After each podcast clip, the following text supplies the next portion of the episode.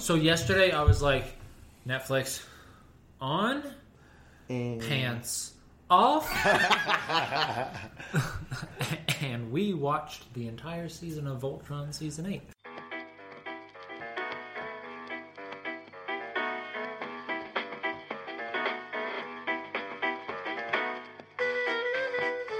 You're listening to Those Dram Yinzers with your hosts, John and Zach.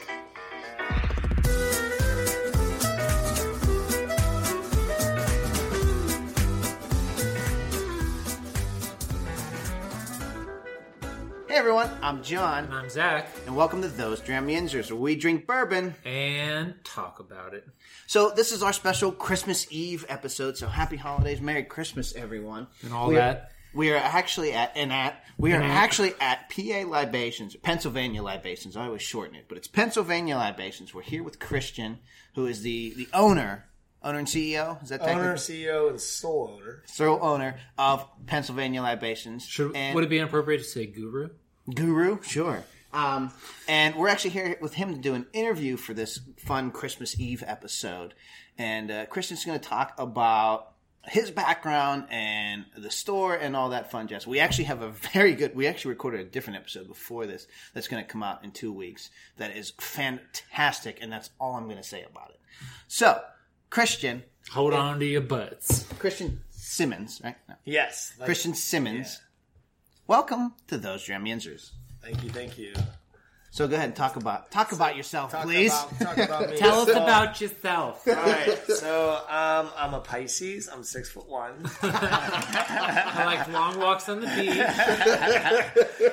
Um, my birthday is on Pi Day, and same as Oh, as a math teacher, I There you appreciate that. Yeah, thank you, thank you. Three point one four all day long, and so, um, so I own Pennsylvania Libations. It is uh, the DBA of CG Simmons LLC, so that I could maybe someday pass on this LLC to my son Roman David Simmons. Um, I got that whole idea from my family's uh, beginning of being an entrepreneurship of business as a family style business, which is WN Toscano Agency, which is my family's insurance brokerage firm. That they've been around for going on 50 years. Um, but when my grandfather that started that business and retired after about 25 or 30 years, he bought a small antique shop slash nursery slash fishing supply store in Ligonier, where I'm from. So since I was eight years old, I worked with him, and um, he was pretty much like my father figure growing up. He's the kind of guy that when I did yard work at his place, he would give me a bologna sandwich at lunch and iced coffee to keep me going. and but he also taught me the basis of a relationship, which was uh, building a relationship to build profit through the, the through the premise of buy something for a penny, sell it for a penny, because eventually you can ask two pennies for that product because they're not buying the product anymore; they're buying you. So that's been something that's been like drilled into my system since I was a kid and my work ethic and everything like that. So by the time I was 16, from the time I started working for him at that shop at eight, I was opening and closing the store by myself. I was bartering, bartering with antique connoisseurs and all those things. Um, and like, you know, selling plants and fishing supplies and upselling people from regular mealworms or maggots to butterworms that were, you know, three times the price, but you got half as much. And like, so I fell in love with the whole process of sales and I fell in love with the process of just business, right? And, and so that was like the premise. And I never obviously knew at that time in my life what I would become or what I would actually be my true, true passion. So moving forward, you know, let's see, 20 years or so. Well, actually more like 15, 12 years. I moved to Bend, Oregon when I was 19 to go out there to snowboard, fall in love with life and figure out things on my own. And for a small amount of time out there, I worked for Deschutes Brewery in their downtown pub as a fry cook. And way before, this was 2000, 2001. And so I fell in love with craft beer. And even before that, when in high school, I was the kid always drinking like, you know, Harp or, you know, Killian's Red or Yuengling. So none of the people at those parties would drink my beer. They would always go for the, like, you know, whatever, Bud Light or whatever. So I never had to worry about people stealing my beer. So it was always the fact that I had a fire taste for finer things and was willing to pay more for it. So that was also a development in my life that I knew that would, I didn't know that would ever kind of get to the point of where I am, I am now, which is quality over quantity. and that was actually the premise of my brewery that I own in Latrobe, which I own a brewery, 49% of Four Seasons Brewing Company. Um, I founded it uh, with my business partner, ran, operated it, got it going after about 22 months, operated it, and did all things sales, communications, PR, social media, deliveries. I did all that. And I also brewed with him for the first 100 batches. Um, then we knocked heads. Um, he saw a different path for the brewery, than, and that included, uh, actually did not include me. Um, because of the way we set up our pro- our paperwork through LegalZoom, which I would never ever admit, like never want anybody to ever do if they're gonna have a business partner. We didn't have any bylaws really written out. We didn't have any shareholder agreement at all. We didn't have any operational agreement, and he was able to force me out. And but it was also a blessing in disguise because what happened was about two months later, I was up north in Allegheny Forest, hanging out with some family friends, hiking, and that family friend that was a part of my family's insurance company told me about CJ Spirits out of Kane, PA. I went and visited them, told them my sob story, you know, and they're like, well, why don't you just sell our spirits in Pittsburgh and where you're from and use the relationships that you built of the 120 bars that you sold your beer to? And I'm like, sure. They gave me their rye vodka, their corn vodka that they made both themselves, and then their gin, which their gin became like the fan favorite. It was like it was a replacement of Hendrick's at like seven dollars cheaper bottle without giving any deals at all. So that was an easy sell um, in a sense. So I utilized all my relationships once again, building relationships to build profit, and then eventually I got I squeezed out Westmoreland County and had to move start moving into Pittsburgh.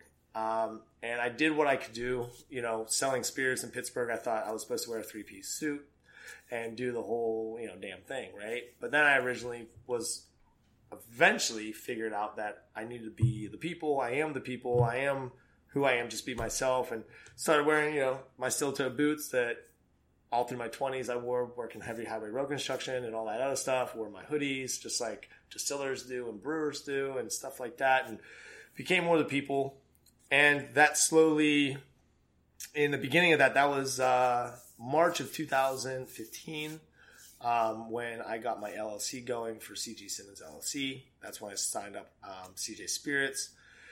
And then that next two months i signed on pittsburgh winery and uh, Conneaut cellars winery. So i had one distillery two wineries um, and then people in pittsburgh were like you need to have some brown spirits like like you can only go this far and I've been told a million times over that you're going to get destroyed by the big man. Like you're gonna, you're, this is never going to work. Da, da, da, Like, and that also being defiant as I may be, pushed me to want to do more and more and more and prove people wrong. So that early fall of 2015, I wrote a letter to the PLCB with a little bit of guidance from Conneaut Cellars owner Joel Wolf, who was in the wine industry for 35 years at that time, 34 years now 37, who has a distillery, as we learned before, with his four grain bourbon. And uh, so the thought process would be um, that he had his wine in a store up in, off Camp Horn Road called Castle Wines, had five wineries in one location. And I was like, well, why can't we do that with spirits? And he's like, well, there's nothing written in the regulations because the laws haven't been written yet. And so it just so happens in the early part of 2016, um, they changed those laws. But prior to that, I wrote a letter to the PLCB. I got literally the letter back from the PLCB on Christmas Eve of 2015. The same week that I was signing on Thistlefinch Distillery onto my portfolio. Um, I found them through Instagram. Uh, how I found a lot of my distilleries, just because I would just look up distillery, PA distillery, or whatever, because they all use hashtags and so forth and so yeah. on. So moving forward, um, I got the letter back, and they didn't say that my idea was a guarantee. They didn't say anything other than that it was plausible. Um, so we went through the whole the whole process from there out. It was my process, and that process was to say as soon as I, well, more or less, I needed more brands. Um, I couldn't just open up a store like I do now with 16 distilleries without creating relationships to eventually build profit.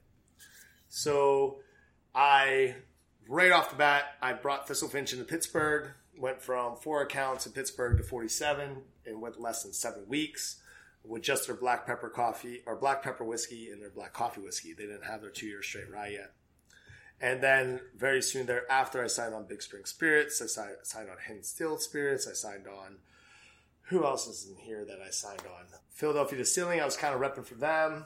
Conneaut Cellars started making spirits, and the the whole process would be is that I'd go to the same sixty or eighty restaurants that I sold, and I'd bring them a new brand every like six weeks, 8 mm-hmm. weeks, and so I had about seven, eight distilleries.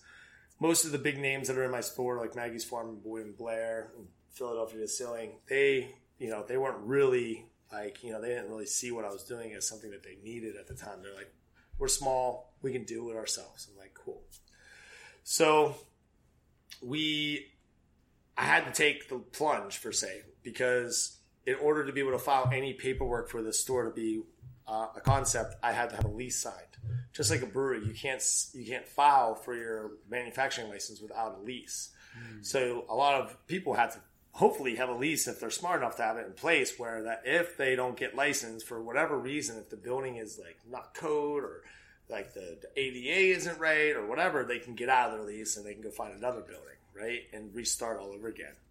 So I went through the gauntlet. You could say that um, I learned a lot about real estate. I learned a lot about leases, and I self-taught a lot to the point now where I don't really use brokers anymore because I just they're just another person that wants more money out of your pocket, and they're not normally they're not out there for your best intentions. Most of them are. I'm not saying real estate brokers are bad for commercial buildings, but I would highly recommend learning it yourself and understanding yourself. And if you have to spend the money with a good lawyer and have them educate you, spend a thousand dollars, go sit down on a couple meetings and really truly learn what you're trying to get yourself into because it is a lifeline. And you're like, oh, I can break a lease. It's not a big deal. No, they'll get you. They'll get the banks involved. They'll get the IRS involved and so forth and so on. So after about four or five failed lease agreements and um, brokering deals, um, I was lucky enough to find the space that I'm in now at 2103 Penn Avenue in the heart of the Strip District. And I signed this lease in November of 2016. Once we got the building, we started doing the build out. My stepfather and I, we did all the shelving, we did all everything that you could do, um, all of ourselves. And it took a while. This place had Cafe Raymond's in it for like eight years prior to us, and before that was uh, Richard DeShantz of the DeShantz Group, like Butcher and Rye. He had like a small like bakery or deli or something in here that Cafe Raymond's took over. And I think I believe that's when Richard DeShantz went and started making potatoes Okay. um, with uh, a couple of his other business partners. Um, so when Cafe Raymond's moved down the street, beautiful big new place, best sandwiches in Pittsburgh.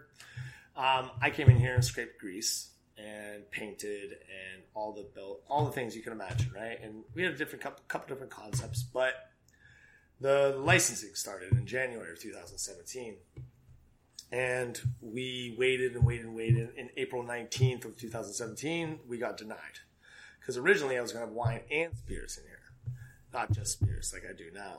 So we found out through what my liquor attorneys didn't know or didn't tell me was that we had to have a second door of egress because wine and spirits are two different businesses.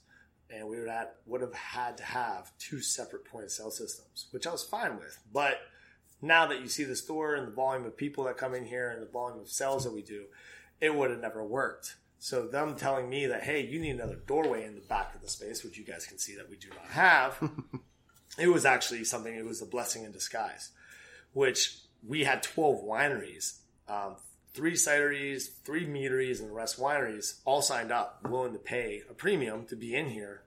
And that goes into how the business concept is set up was, and I'll get to that in a second. So that was April 19th. We figured out we couldn't have wineries.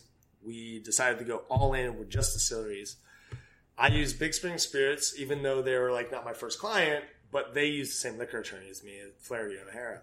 And so from that point forward, we submitted only their paperwork and only them alone because we figured once we would get them approved, then we wouldn't have to worry about any other paperwork moving forward being approved because it was already guaranteed by the PLCB. Once it's sanctioned, it's sanctioned. And the difference between a federal law and a PLCB law is that a federal law, if there is no law saying that it's against the law, it's uh, it's not against the law. But if it's the PLCB, if it if there is no law written about it saying yes or no, it's against the law. So there was nothing written in legislation about a management company being able to manage distilleries, but there was legislation that a sales manager agreement could manage wineries, just like how Conneaut Cellars was in that place up called Castle Wines off Camp Horn Road. So we had to pretty much change everything which only truly meant change one paragraph in a 30 section uh, um, management company agreement written by the PLCB. One paragraph is why we got denied for the distillery because normally what they would have done is like, no, the winery doesn't work, but the distillery is good. But they're like, this doesn't work at all because you're missing one paragraph. So we that's when we redeveloped the, the management company agreement, went from being a sales manager to a management company, We submitted it, got approved the second week in June 2017. And then June 19th, we opened. And then that following week, we submitted nine distilleries management company agreements for this location. And um, so m- with that, two months later, we had 10 distilleries in here. And when, and then from that point moving forward, we've added seven more distilleries, kicked out one, actually added nine distilleries, and one left because they had to change their manufacturing license, their LLC, because of uh, cease and desist from the, the, uh, the state and the federal government. Um, and then uh, the other one didn't know how to pay their bills.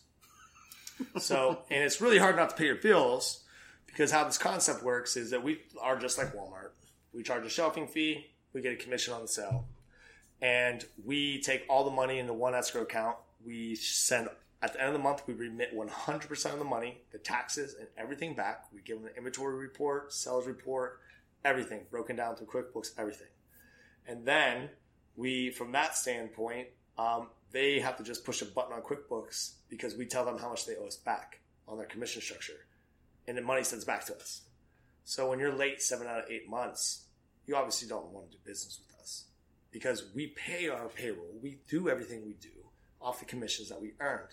That flat fee that we charge for a shelving pays the rent, pays the storage rent, pays the insurance, pays the workers' comp, pays the employee taxes, pays the taxes on my be me and the company being 1099. We are a 1099 company. We're pretty much a commission based company. We just get a guarantee by asking for a flat rate. So we still are infused by the commission structure. And so we are when we come in here, none of my staff are commission based. They're all hourly, they get tips, they make pretty good, if not great money for what they do. They've all left the bartending scene to come here. If they weren't making good enough money, they would leave and go somewhere else. But they've all stayed for the most part. And I would have to say that I'm very, very fortunate for that. So, from my background from being a brewery owner, which I still am a brewery owner, I'm still sitting on that five year old brewery and still haven't made a, made a penny yet, to owning the first and uh, only privately operated liquor store in the history of the state. Um, and we're, as a management company, there's a lot of other things that we can do and that we're planning on doing by managing different breweries, distilleries, and wineries, satellite licensed areas to be on site premise consumption, wine, spirits, and beer. And hopefully, in the potential of having our own locations um, as well, whether it's a liquor license or if it's us starting our own distillery. But we don't want to be a competition because we love everybody that we work with, all 16 families here. And but the the, the big end game for us is statewide distribution, statewide um, brand equity, and uh, really being able to take um, that to the next level so that, say, five years from now, when these distilleries are kicking out, especially the whiskey and bourbon distilleries, are kicking out products that are amazing right now at one and two years old and three mm-hmm. years old. Mm-hmm. Imagine what's going to happen mm-hmm. in five or ten years from now.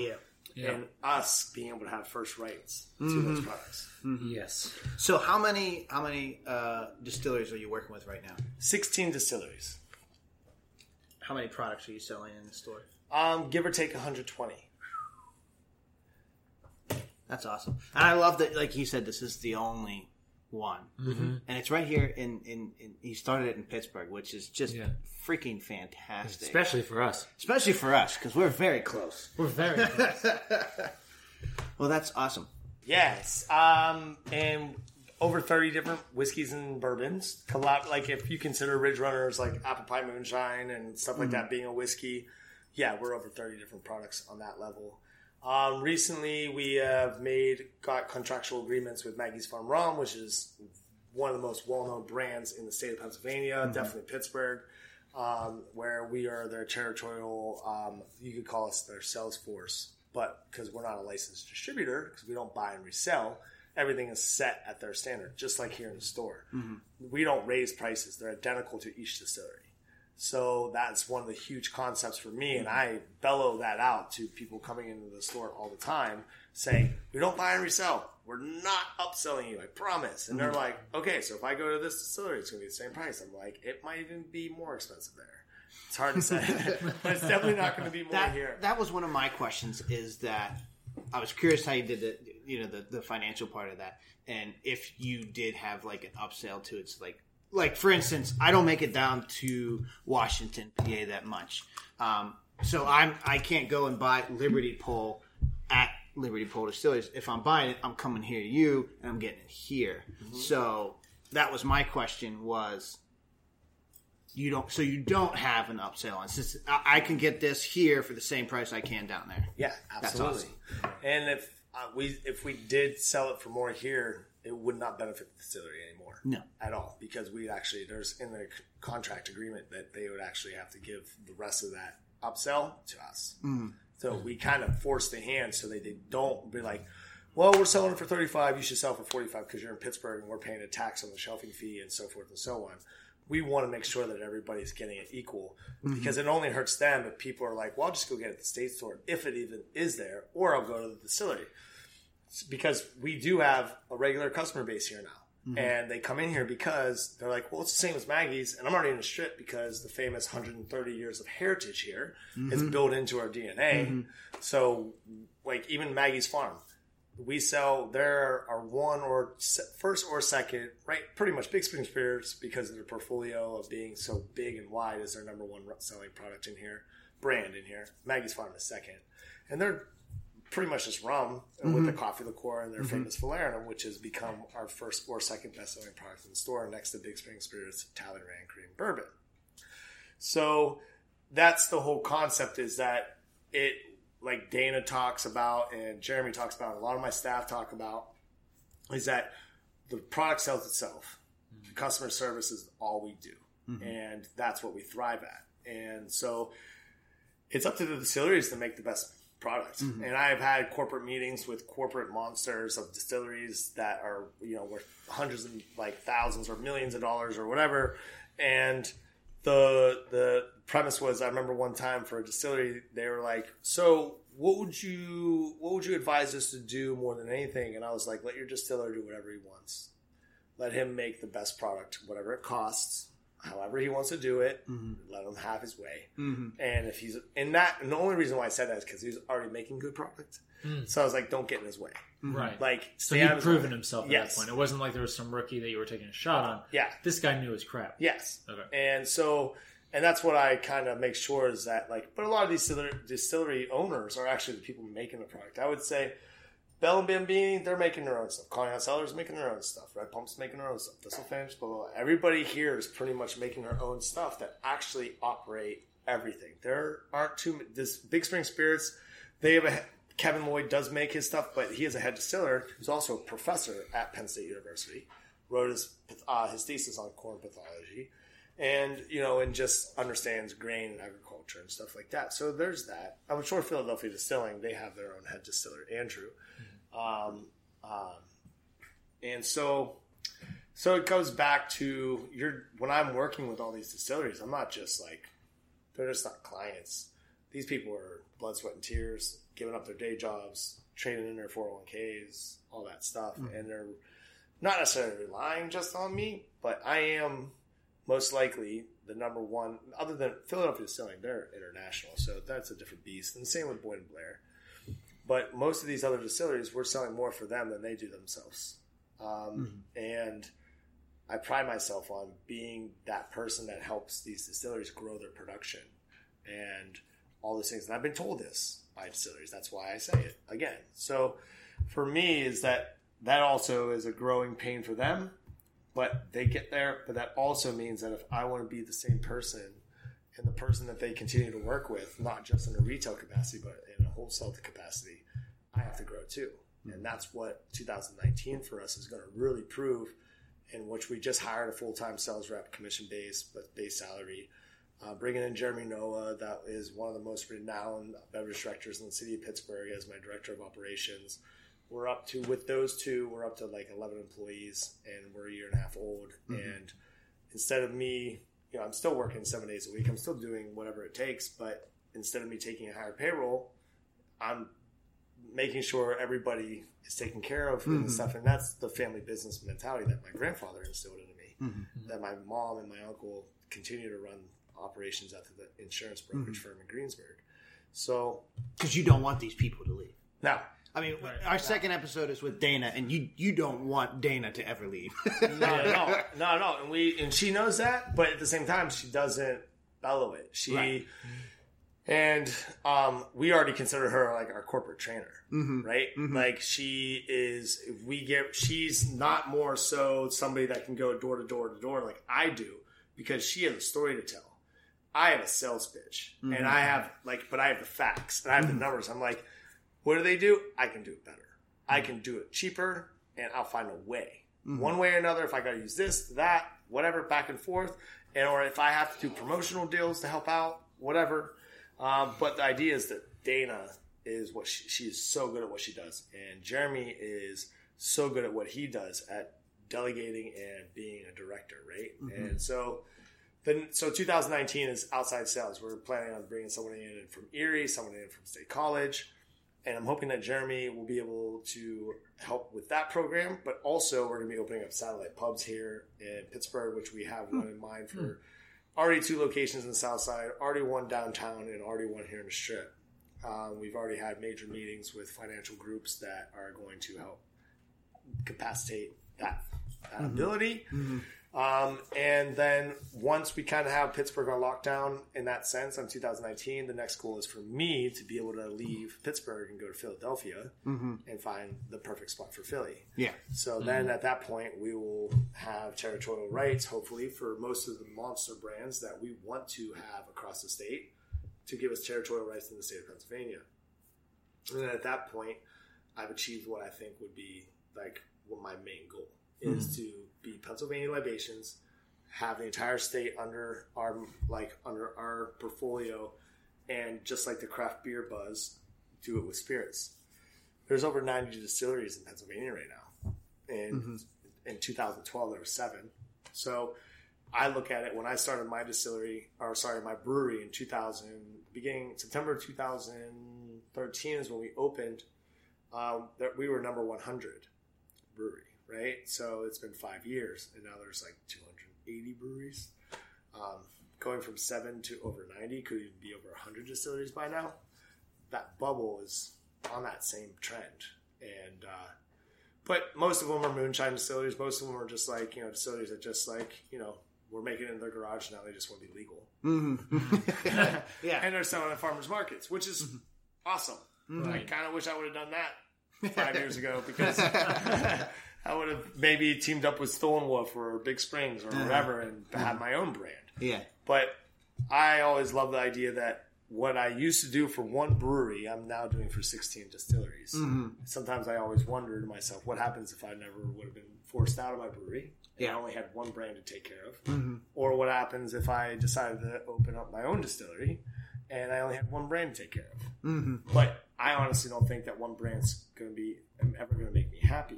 That's what why I've found myself to be like find this to be so necessary for me. You are Pennsylvania's ambassador in the distillery world.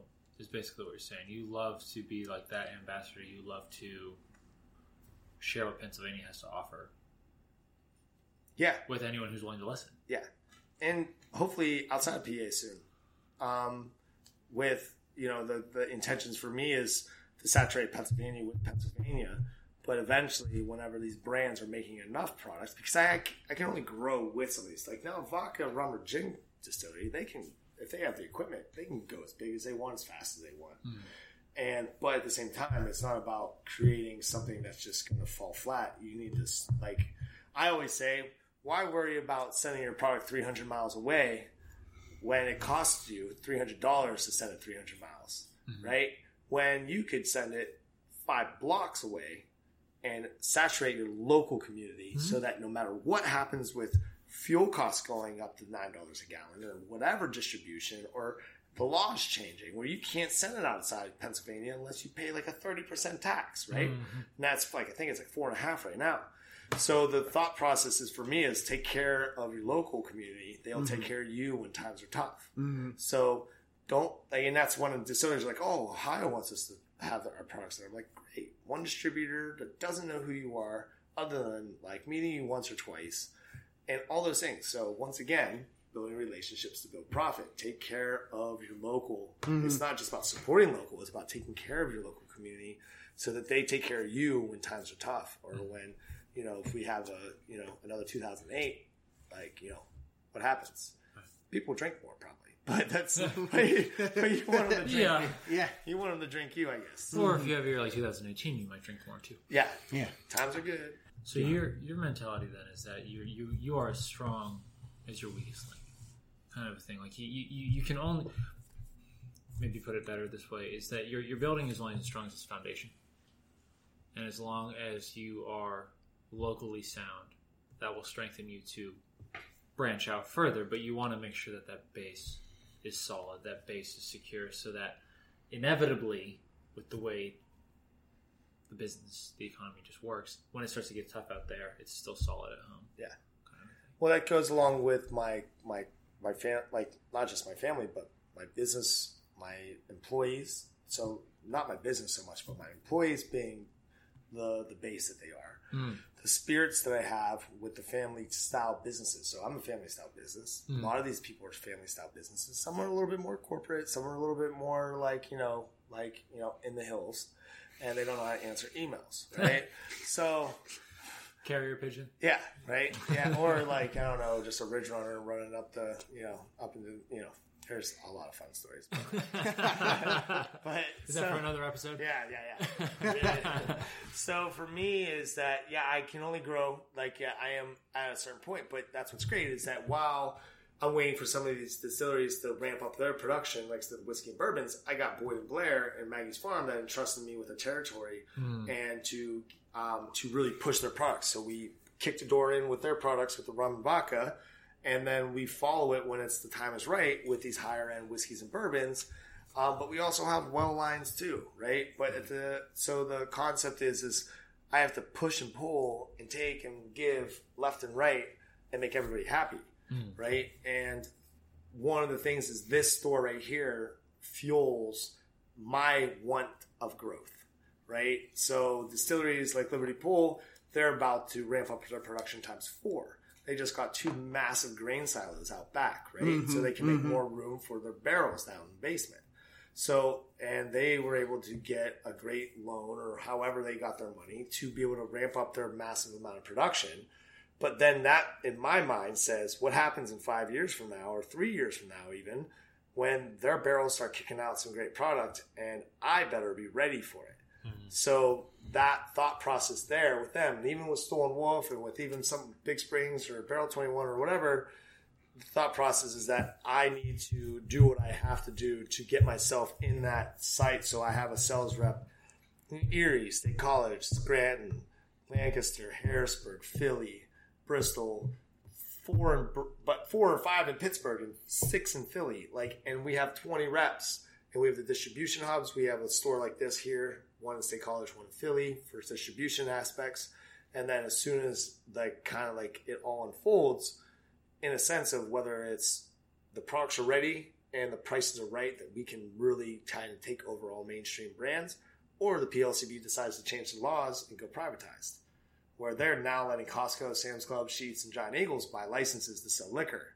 Hmm. So at that point in hand is that most of these distilleries will be able to handle not just selling bottles or boxes, but they're selling pallets. Mm-hmm. And guess who has distribution rights in the entire state of Pennsylvania?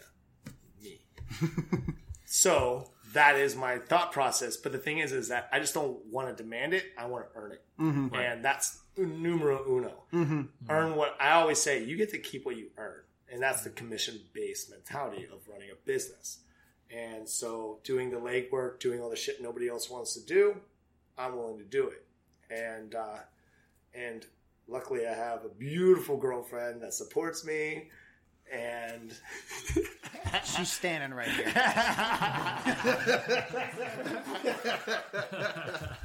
He's not a stupid man. Thanks, Jen. Yeah, I just well, actually, these guys were about to cry, and I had to set the mode a little bit different.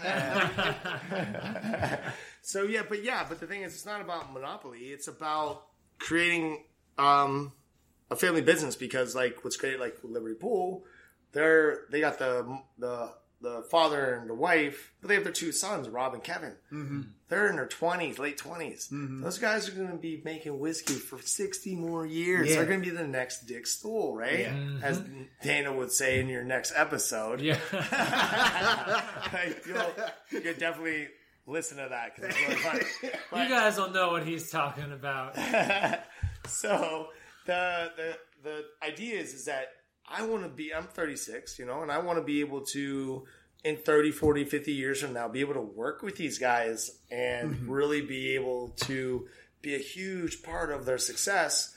Not in you know and it eventually will be outside of PA eventually mm-hmm. people will be seeking their product in Cali and New Mexico and Oregon and like you know in Kentucky even definitely Kentucky mm-hmm. Mm-hmm. right? Because whenever they want to get a true taste of true American bourbon and they realize that it bases itself here in Western PA, they don't really want to come up here and visit.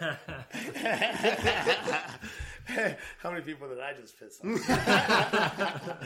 We're gonna have to Well, put and- the E on this episode. Yeah, we're, just might get rid of the E for the entire show. Uh, well, and that's something that we said we wanted to do with this show. Is yes, the show is based off of our journey for whiskey, whether whether that be knowledge or tasting notes and stuff like that. Is that PA has a ridiculously rich history in the whiskey bourbon era.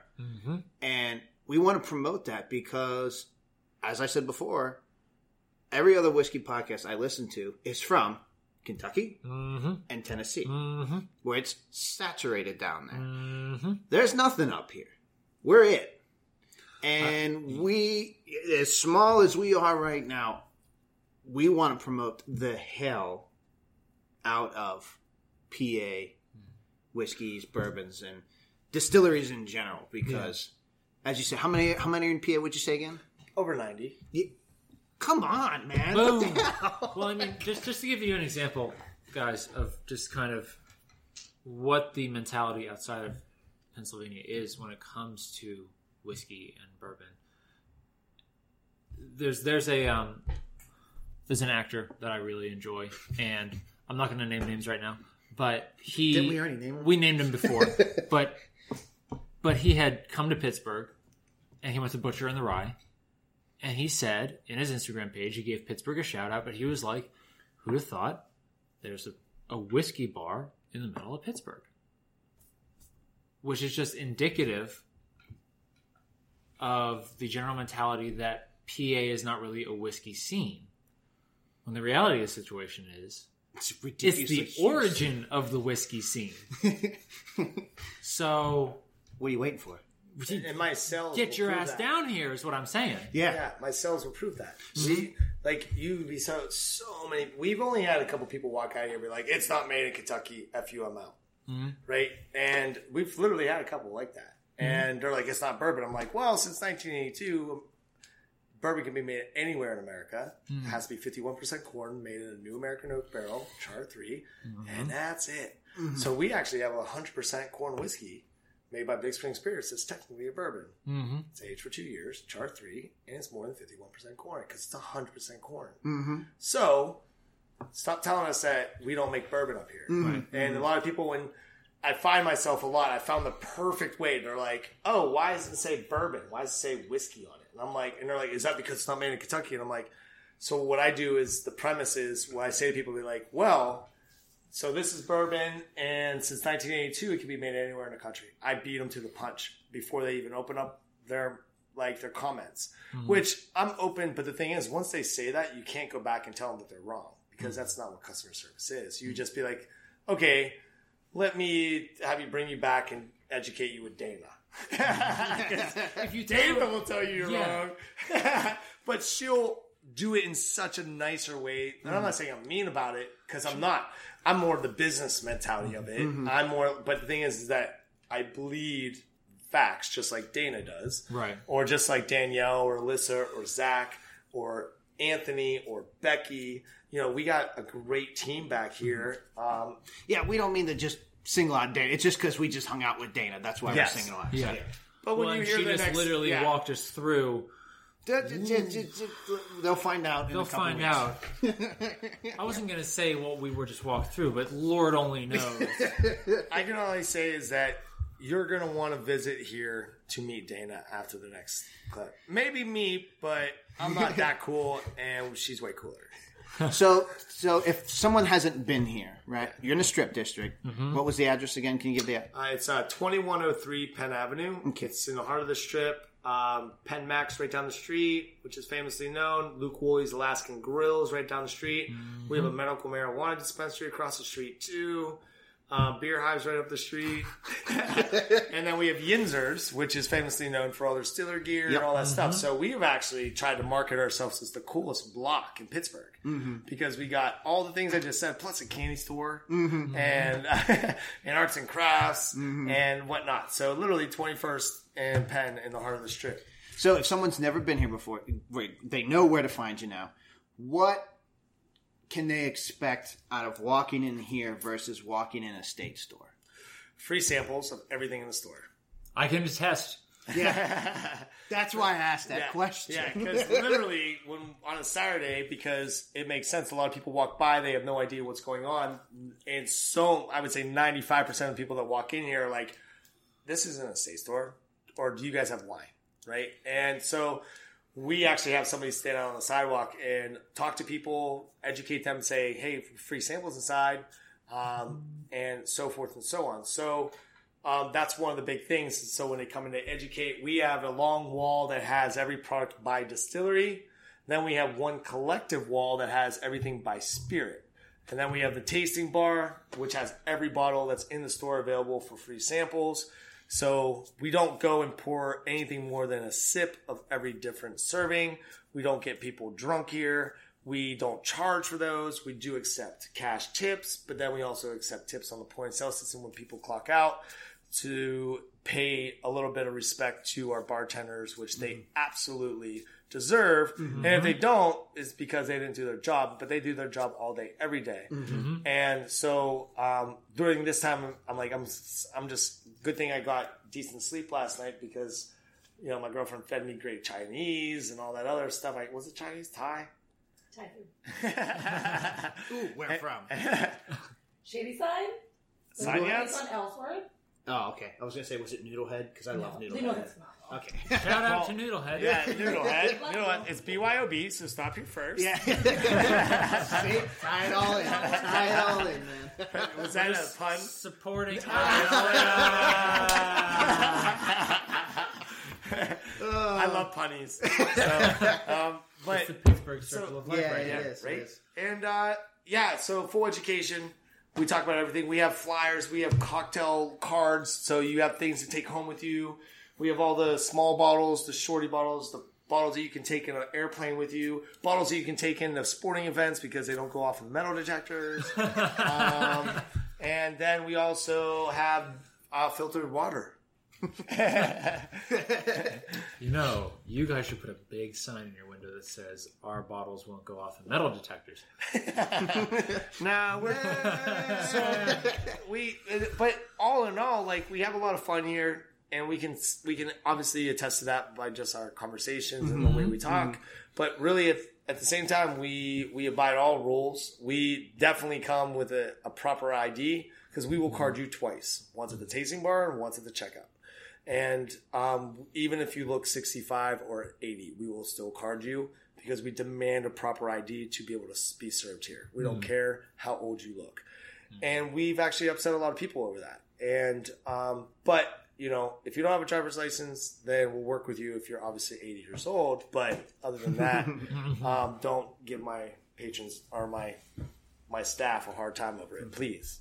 But that's one of the things that we we have here, and and so because we want to just make sure it's everybody's safe and happy. Absolutely. But if you love bourbon or what you think that you're a bourbon drinker, but now you're obviously a rye drinker, What? um, we'll do that. And for the next episode, and that's the thing is all you have Gone to do from is zero to two in one night, ladies and gentlemen. Um, and um, other than that, I mean, we we got some shirts and we got some fun things from Pennsylvania Libations gear, but we give that stuff more away than we sell. Um, just because we like people wearing our gear, which you guys will both be going out of here with something. Oh, well, thank you, sir. Cheers, sir. Yeah, no problem. So, uh, where can uh, if they can't get here, where can they find you online?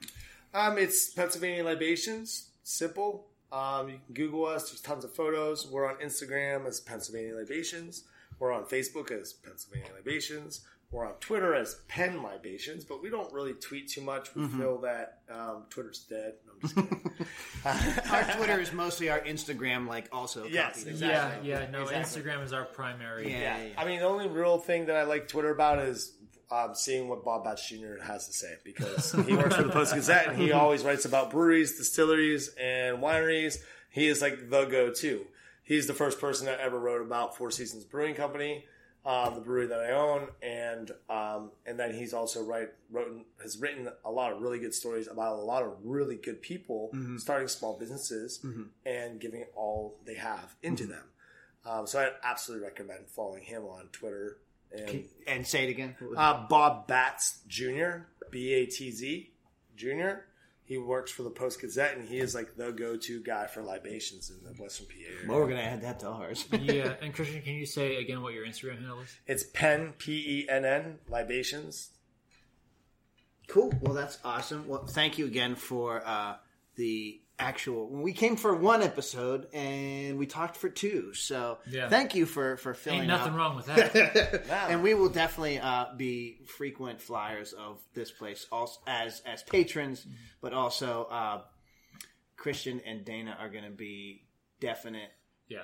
reoccurring guest hosts on the show. Something that I thought was really cool, and you guys will get to find out more about this in episode two, so y'all have to wait. Um, but is that when we came in here, John talked about how if you go to a state store and they say, "Can you help you? Can they help you?" Your answer is probably no. if you come into PA Libations and they say, "Can we help you?" If you're smart, you'll say yes. Yes. No matter why you came in here, because they you will talk help to you. one of the, one of these people behind the bar. Yep. And I got a really good CPA that does taxes too.